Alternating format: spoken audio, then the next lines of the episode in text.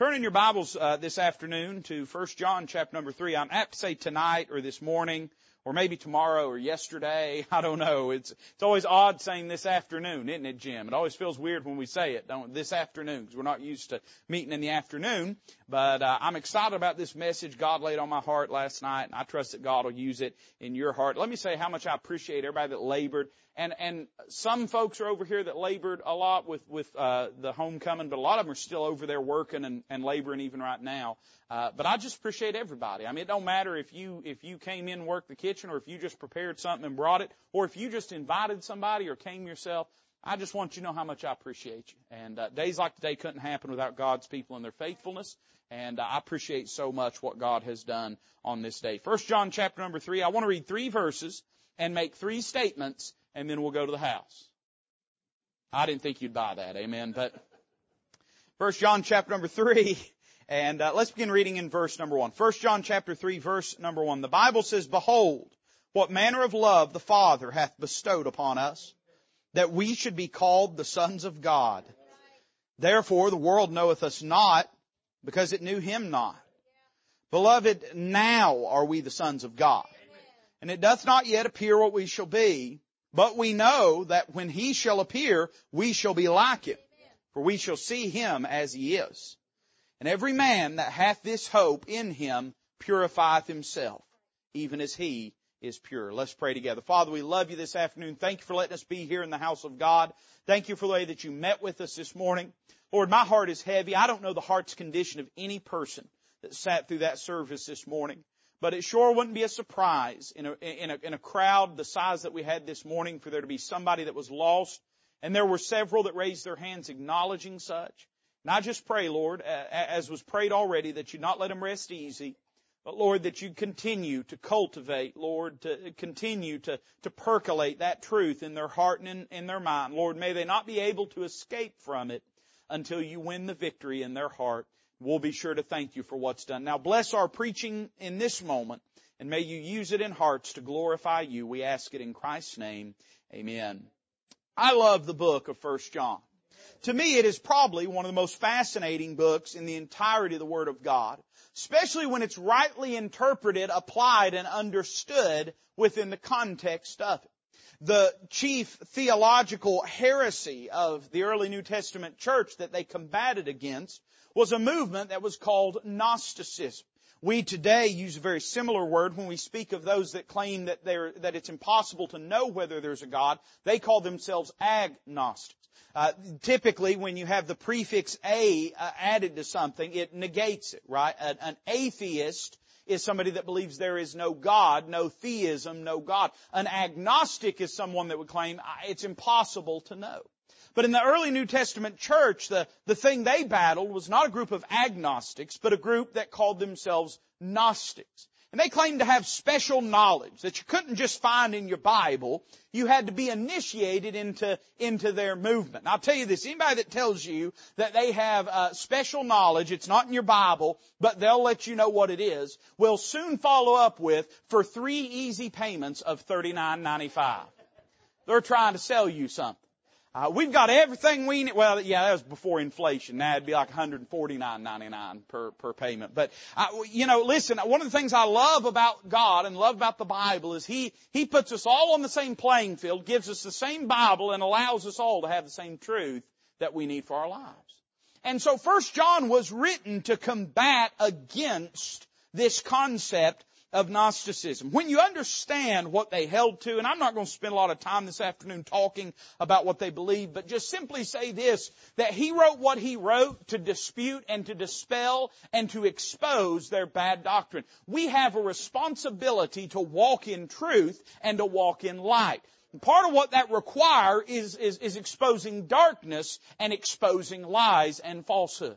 And John writes this uh, little New Testament epistle that he might encourage a group of believers in the salvation that they have through Jesus Christ. I'm glad that what we have in Him is enough. It's not just enough, man, it's more than enough.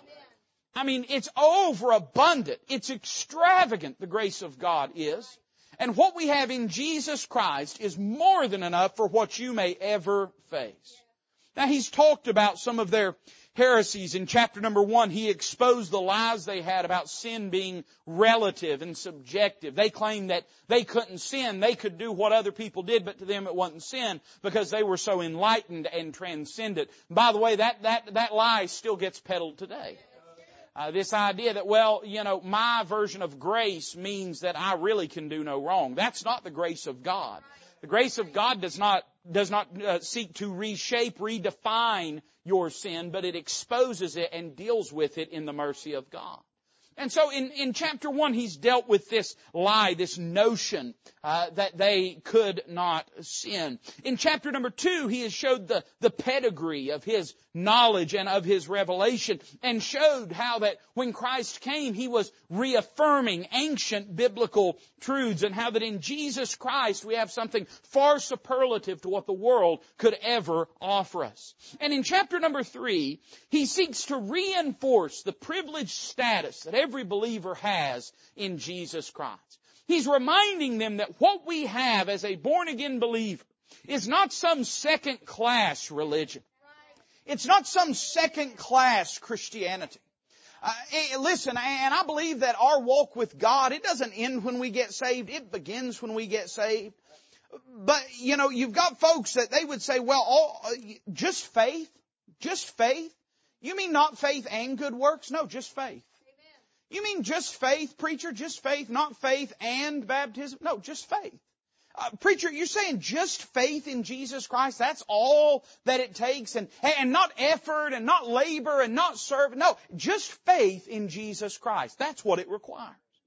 That's not to the exclusion of the, of the wholesomeness and goodness of some of those other things. But John is reminding them because here they were faced with a group of individuals that were saying that their Christianity was somehow second class, that it was somehow uh, subpar and inferior to the level of, of relationship that they had with God. And so John is writing them to remind them to never hang their head low, but to stand proudly in the grace of God and in what He's done in saving them. And to do so, He presents three truths in this passage of scripture. I want you to notice them with me and then we'll be done. I'm not sure how much mileage you people got left in you, amen, so I've got to preach quick. Notice with me verse number one. The Bible says this, Behold what manner of love the Father hath bestowed upon us. What's the evidence of that? Well, that we should be called the sons of God. Therefore the world knoweth us not because it knew him not. The first truth that John mentions and invokes regarding their walk with the Lord and the great privilege of it is an empirical truth that is to be beheld. Now that word empirical used to be pretty common in scientific nomenclature. It's become less and less relevant as science has become less and less scientific. But for something to be empirical means it is to be observable. Oftentimes, used to science was talked about the uh, the empirical proof of things or the empirical observation of things. What science is supposed to be, as opposed to being propaganda, as opposed to being political muscle, as opposed to being uh, sort of political gamesmanship or brinksmanship. What science is supposed to be is simply the observation of of things and of processes in nature and in the world around us. And it used to be that people focused on the idea idea of empirical proof. John invokes this idea of beholding something. And here's what he's saying. He's saying, I want you to stop and look at a fact that we all accept and embrace and know to be true. And that fact is the love of God expressed through the cross of Calvary. He points to three things here. Number one, he mentions the great expression of God's love. I love the way he says it. Behold. In other words, look at the way God loves you. Look at the love that he has towards you. Behold, and then notice this phrase, what manner of love the Father hath bestowed upon us. He's going to talk about the way that has manifested in our lives when he says that we should be called the sons of God. But I want you to notice that word manner. He's saying, look at what kind it is. You know, I would say this, that defined rightly, there's really only one kind of love, but we understand that we live in a world that has a plethora, a multitude of definitions of what love could be.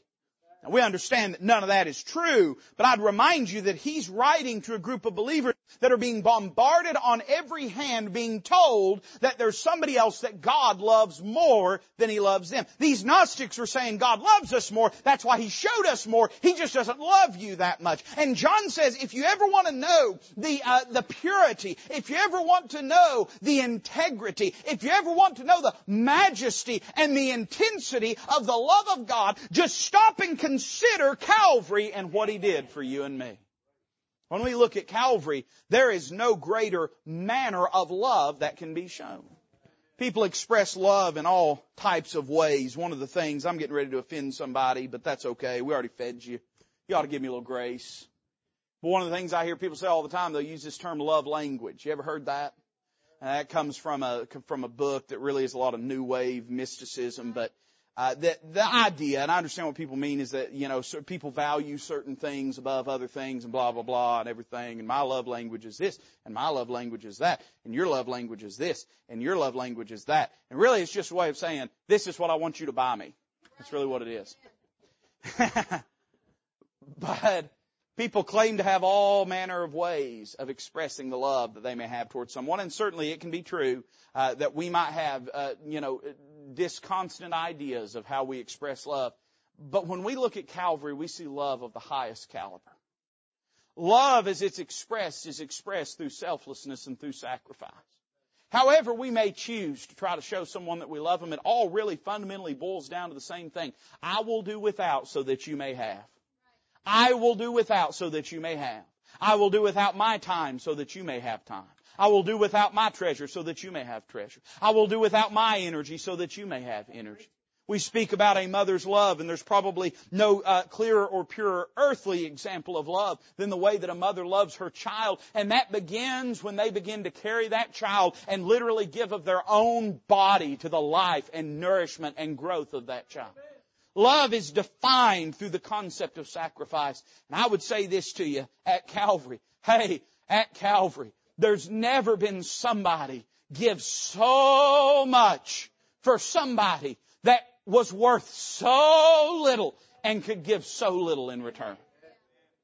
There can be no greater measure of sacrifice than for God to empty Himself on a cross to become our sin and bear our sin and die for us. There's never anyone that went from being so high to being so low, that went from being so clean to being so filthy, that went from being so rich to being so poor. Hey, uh, Paul said this is the grace of God that Jesus Christ, though he were rich, yet for your sakes became he poor, that through his poverty ye might be made rich. There's no greater expression of God's love than to look at Calvary.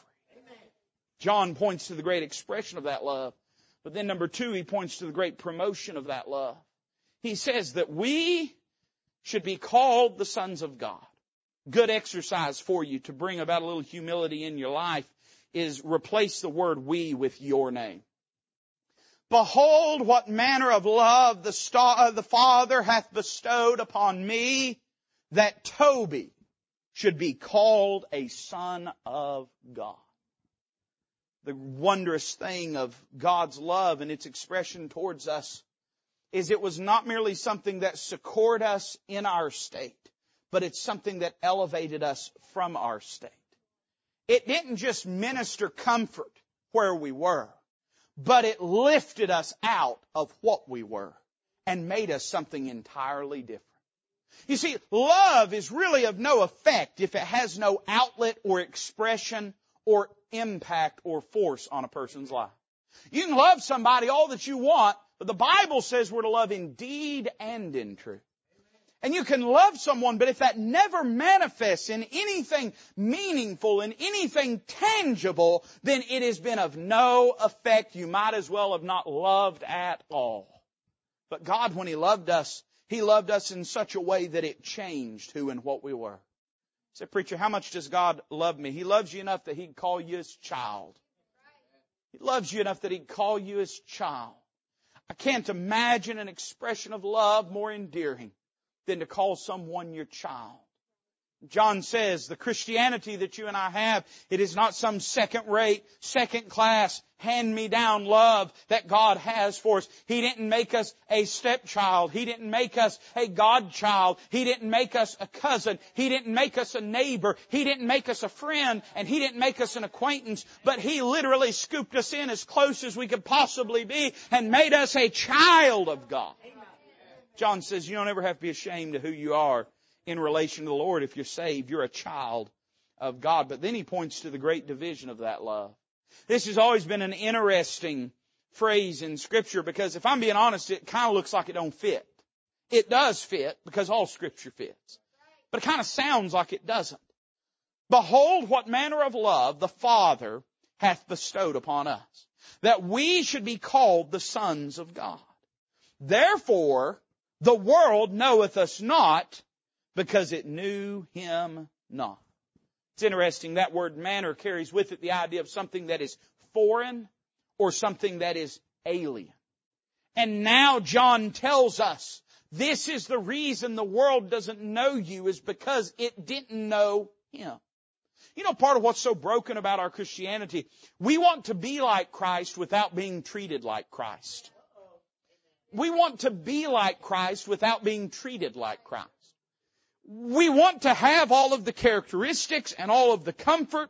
We want our life to be blessed and touched by the hand of God. We want to be used of the Lord. We want to enjoy sweet, intimate fellowship with Him and yet never experience the intense persecution and hostility and alienation that Christ felt when He walked this earth. I don't know if you realize this, man. They hated Him. They hated Him. I mean, they, they hated him so much it, it, it'd make it look like how they feel about Trump as they love him. I mean, they hated him. They, they didn't just tolerate him. There was a maddening hate that they felt deep within themselves when they saw him and when they heard him. They probably couldn't even explain it, but they felt it deep within. You know, when you got saved and got born again, it's not an accident that all of a sudden you can't fellowship with the world the way you used to. Christ took up residence in your life. Why would we think that we could be a son of God without being treated like a, a, a, son of God? We want heaven to treat us like a son of God. We just don't want the earth to treat us like a son of God. We, we, want, we want the Lord to treat us like that. We just don't want our neighbors to treat us like that. And we anticipate that somehow we can embrace the great status and love and privilege and dignity that it is to be a son of God. Man, what a glorious thing that He'd look down at you and say, that's my child, that's my son, that's my daughter, that's my child, that, that's my precious one. And we would think that that wouldn't change the way the world looks at us. Of course it would. Because the reality is, it's not that Christ set about alienating the world around Him. It's that the world was already alienated from God. And inasmuch as He as the Son of God was the expression of the character and person of God, a world alienated from God was alienated from the express image of God, the brightness of God's glory. They couldn't have fellowship with Christ because they didn't want fellowship with the Father. And if you and I have fellowship with the Father and enjoy being a child of God, why would we not think that that would divide us from the world around? Said, but preacher, I need to reach the world. Oh yes, and Christ reached the world. Preacher, I need to be loving and compassionate. Oh yes, and Christ was loving and compassionate. But understand that if you live for God, there will be a division between you and those that hate Christ. That's not broken about your Christianity. That's functional about your Christianity. That's not something that's wrong. That's something that's right about it. And we find that John points to this empirical truth that's to be beheld. He says, look at how much He loves us. Look at what that love means. Look at what that love does. But then number two, He gives us a theological truth to be believed. First, He says, I just want you to examine this fact of Calvary and what it implies to us. But I'm sure that the Gnostics that were reading that letter, maybe some of them, even in the presence of those that John was seeking to write to, probably would have spoken up and said, yeah, you're a son of God, are you? You don't act like a son of God. You don't live like a son of God. You don't behave like a son of God. And the Spirit of God, knowing what was in the heart of man, already addresses that issue. He says in verse 2, Beloved, I like that word, beloved. Beloved, in other words, he's reminding us God loves us. Beloved, now are we the sons of God. And it doth not yet appear what we shall be. But we know that when he shall appear, we shall be like him, for we shall see him as he is. I love this passage of scripture because it displays clearly an important theological truth, and it's the idea of positional truth.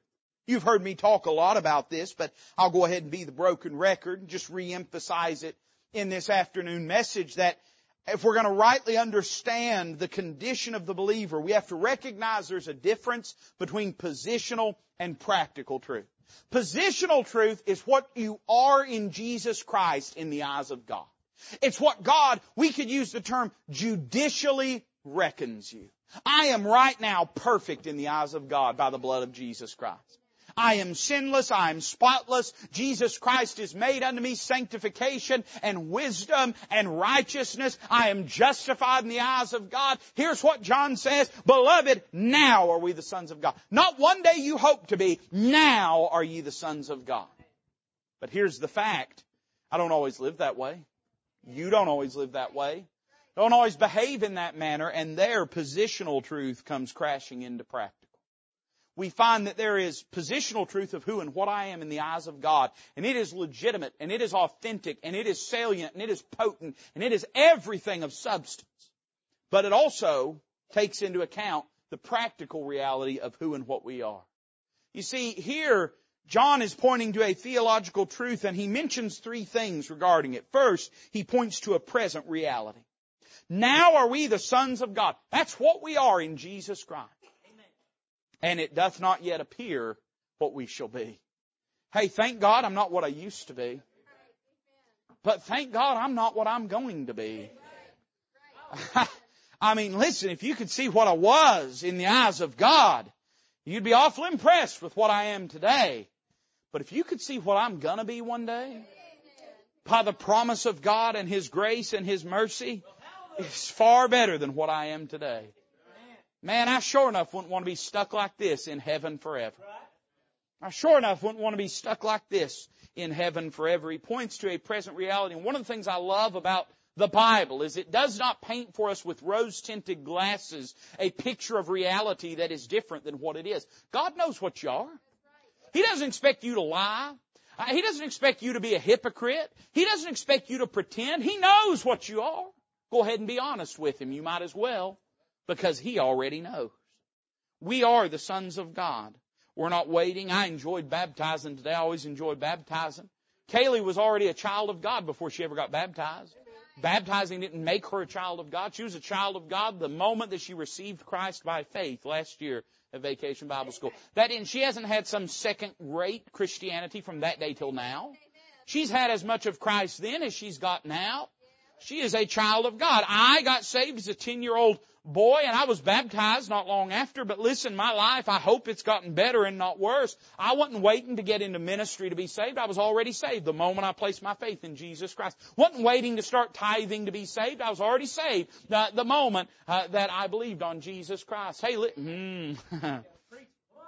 There's a present real, well, I'm about to get in trouble by being a smart aleck. It ain't really preaching, but, uh, I see a present reality in this passage.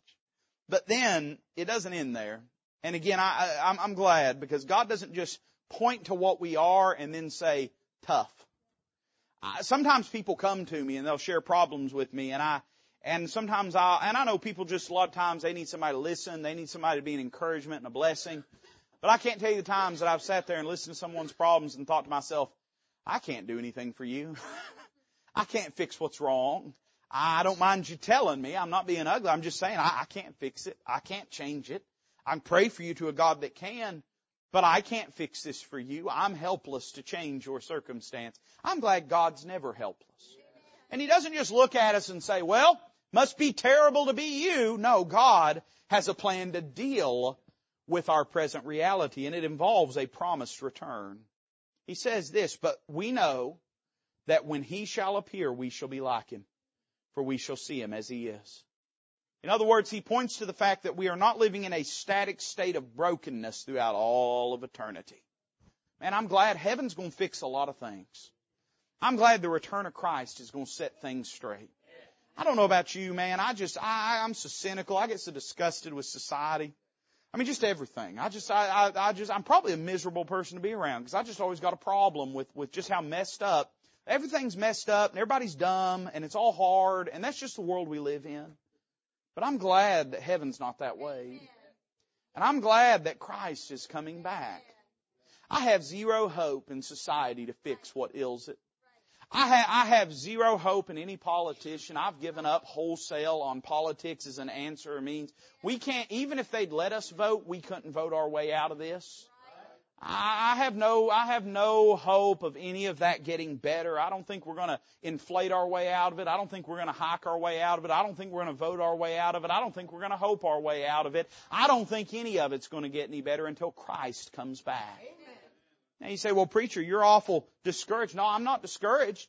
I just gave you the best news anybody could possibly give you. He's coming back. I like how John says it affirmatively. We know. Not, well, we hope. Well, some people think. Well, you know, depending on your perspective. Now, John didn't have no time for that. Not when people, not when ravenous wolves were devouring the church. He said, no, we know. We know he's coming back. We have no question. We know that when he shall appear, we shall be like him, for we shall see him as he is. There's not only a present reality and a promised return, but there's a perfect realization that will come to pass. I love that phrase. We shall be like him. That phrase at the end of verse 2, we shall be like him for we shall see him as he is. I, am going to be honest with you. I think it's probably one of the deepest phrases in all of scripture. I, I can't even begin to take a, a little bit of a scratch at the glacier that that statement is. First off, think of the comfort. We shall be like Him. You know the ambition of every believer's life should be to be like Him. The most important priority in your life, above anything else, before you put food in your belly, before you pay your bills, uh, before you put gas in your gas tank, should be to be like Him. That's our great ambition, that's our great passion, that's our great hope, and that is our great purpose. Is that we're going to one day be like Him. That's what Paul was talking about when he said, forgetting those things that are behind. This one thing I do, he said. This one thing. Paul said, I could distill my life down to one thing. And it would be to press toward the mark for the prize of the high calling of God in Christ Jesus. To be like Him. I fail at that daily. I fail at that moment to moment. I mean, I can't even tell you the, the, the ways in which I fail at that. Oh, it blesses my heart to know that one day I will be like Him. My flesh doesn't win. My weakness doesn't win. One day I will be like Him. I can't explain everything about the next phrase. I'm fascinated with it. We shall see Him as He is. Why are we going to be like him? Because we'll see him as he is. Paul talked about in, I believe it's the book of Second Corinthians, although I may be it might be First Corinthians, but how that in beholding him we are changed into the same image from glory to glory. I can't explain everything about it, but I'll tell you my perspective. I think the majesty of the glory of his countenance will be so overwhelming that just the eminence of his person, the emanation of who he is, just the glow that comes off of it will completely transform who and what we are. I think it is the glory of his person and righteousness that will energize and transform our dead bodies that our spirit might rejoin with them. I can't explain everything about that. I just know this. The more I look at him, the more I'm like him. And right now I see through a glass darkly. But then it'll be face to face. Now I know in part. But then I'll know even as also I am known. When I keep my eyes on Him, I become more like Him.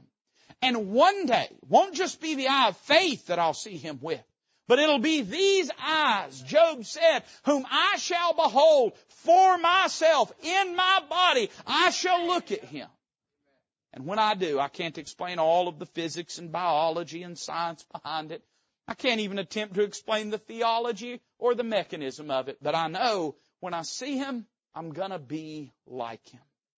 It's going to transform who and what I am, and I won't have to be weighed down by the, the persecution and onslaught and hostility of a flesh that hates God.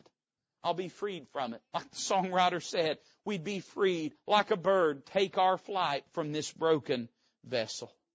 I see an empirical truth to be beheld. I see a theological truth to be believed. But then verse three, short little verse three, every man that hath this hope in him purifieth himself even as he is pure. I see a practical truth to be behaved. John says, if you know verse 1, then you'll believe verse 2. And if you believe verse 2, then you'll behave verse 3. You see, we talk all the time about the limitations of our theological knowledge. But I love, God gives us no excuse. All we have to do is start at Calvary and work our way outward. And over and over and over again in the Bible, you'll find, particularly in New Testament epistles, that it always centers around Calvary. Paul would, would go to Calvary, take somebody by the hand, and start the journey of truth there. He would always point back to Calvary, and John does the very same thing. He starts by saying, you know that God loves you. And knowing that God loves you, what does that tell you about God's plan for you and what He has in mind for you? and knowing what He has planned for you and what He has in mind for you, what does that suggest about how you should live and what you should do? He talks about this hope in verse 3. Every man that hath this hope. What hope? The hope of being like Him. Well, who has that hope? Every born again believer has that hope. We are, are, are predestined to be conformed to the image of God's dear Son. Uh, one of the great tragedy of what the Calvinists have done is not just the things that they have wrongly said we are predestined to, but the glorious things that they have robbed us of recognizing that we are predestined to. It's, in other words, it's not just their, it's not just the wrong truth that they peddle, it's the right truth that people miss. And the fact of the matter is, one of the great, grand, glorious truths of scripture is that no matter where you're at in this journey, one of these days, the return of Jesus Christ is going to catch us all up and make us like Him. We'll be like Him. So what does that hope do? What should it mean? We say every single service at this church, the Lord's coming back. What does that mean to us? How does that change the way that we live? Well, notice John tells us how it should change us. Notice number one, what is required by this hope. Every man that hath this hope in him. Now there's two things I'd say about this. One, we shouldn't be surprised when lost people don't live like saved people. It shouldn't surprise us. It shouldn't scandalize us. We should pretty much expect lost people to live like lost people because they don't have this hope in them. But then I would make a second statement about it. The very fact that this is theologically true of your life does not necessarily mean it's practically true. There's all sorts of people that are saved and this hope is available to them, but they do not embrace this reality and hope in their life. And here's what's required of this hope. It has to be in you. Not just on you, not just around you, it has to be in you. Well, how would a hope enter into a person's life? When they believe it and embrace it and respond to it. The Bible talks about the Old Testament saints that saw the promises of God afar off, and it says they saw them, and they embraced them, and they confessed that they were strangers and pilgrims in this earth. It's not enough for it to just be a theological reality. You have to embrace this truth as true. You have to embrace this truth as in force and powerful in your life. And John says, if this can change our life, we have to embrace it and recognize it and walk in the strength of it. When we do, notice what is rendered by this hope. Every man that hath this hope in him, what does it do? Purifieth himself. Now, I, am going to be honest. I, I think that there is a temptation to view this as an exercise of the will. That a clear theological mind will recognize this and respond in great discipline to exact this truth. But I don't really think that's what John's getting. I, in other words, let's say it this way. I don't think he's just saying straighten up and fly right. I don't think that's what he's getting at. What he's saying is this, that the reality of this hope in your life, inasmuch as you've embraced it, is going to place within you an appetite for purity. It's going to make you want to live right. It's going to make you want to do right. Now you say, well preacher, my flesh. Oh, I know, my flesh, my flesh, my flesh, mine too. But it doesn't change the fact that if this is real in our life, there will be an, an, an, mm, an instigation to live right. There'll be a passion to live right. There'll be an inclination to live right. And when a person has no interest in the things of God, whatever else it says about them, it declares this plainly and loudly that they don't believe Christ is coming anytime soon. I think a lot of us accept it theologically, but do we practically?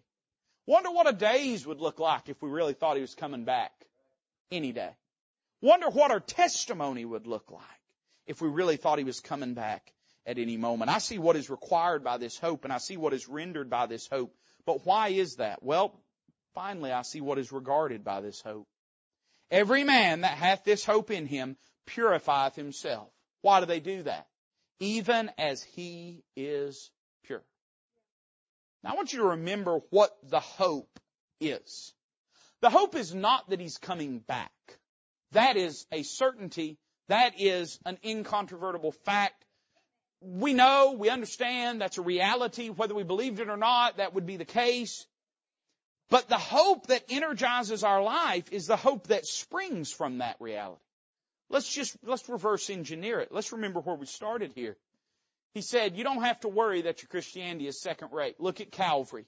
You can see God loved you with everything that He has and everything that He is. And what He did with that love is He procured for you the status of a child of God. He wants you to make, He wants to make you like His Son. He wants to make you like Jesus Christ. God knows that you're not already like Jesus Christ. You know that you're not already like Jesus Christ. They know that you're not already like Jesus Christ. But wouldn't you know that God already has a plan to deal with that? And that plan is, He's coming back. And when He comes back, He's going to fix everything that's messed up about you. He's going to fix everything that's broken about you. Now, if you believe God's going to do that, and if you believe that God's great ambition and desire is to make you like Jesus Christ, if that hope really lives within you, then that is going to encourage you and provoke you to be more like Him day by day. And what you're going to care about is what He deems and defines as pure. What you're going to care about is trying to be pure like He's pure. Trying to be passionate like He's passionate. Trying to be devoted like He's devoted. And herein is what Paul says when he says, not as though I were already perfect, either already attained, but I follow after if that I may apprehend that for which also I am apprehended. See, here's the thing. When people believe Jesus is coming back soon, they care far more what he thinks than they do what anyone else thinks. But not merely because he is our master, we are his servant, and there'll be a judgment seat of Christ.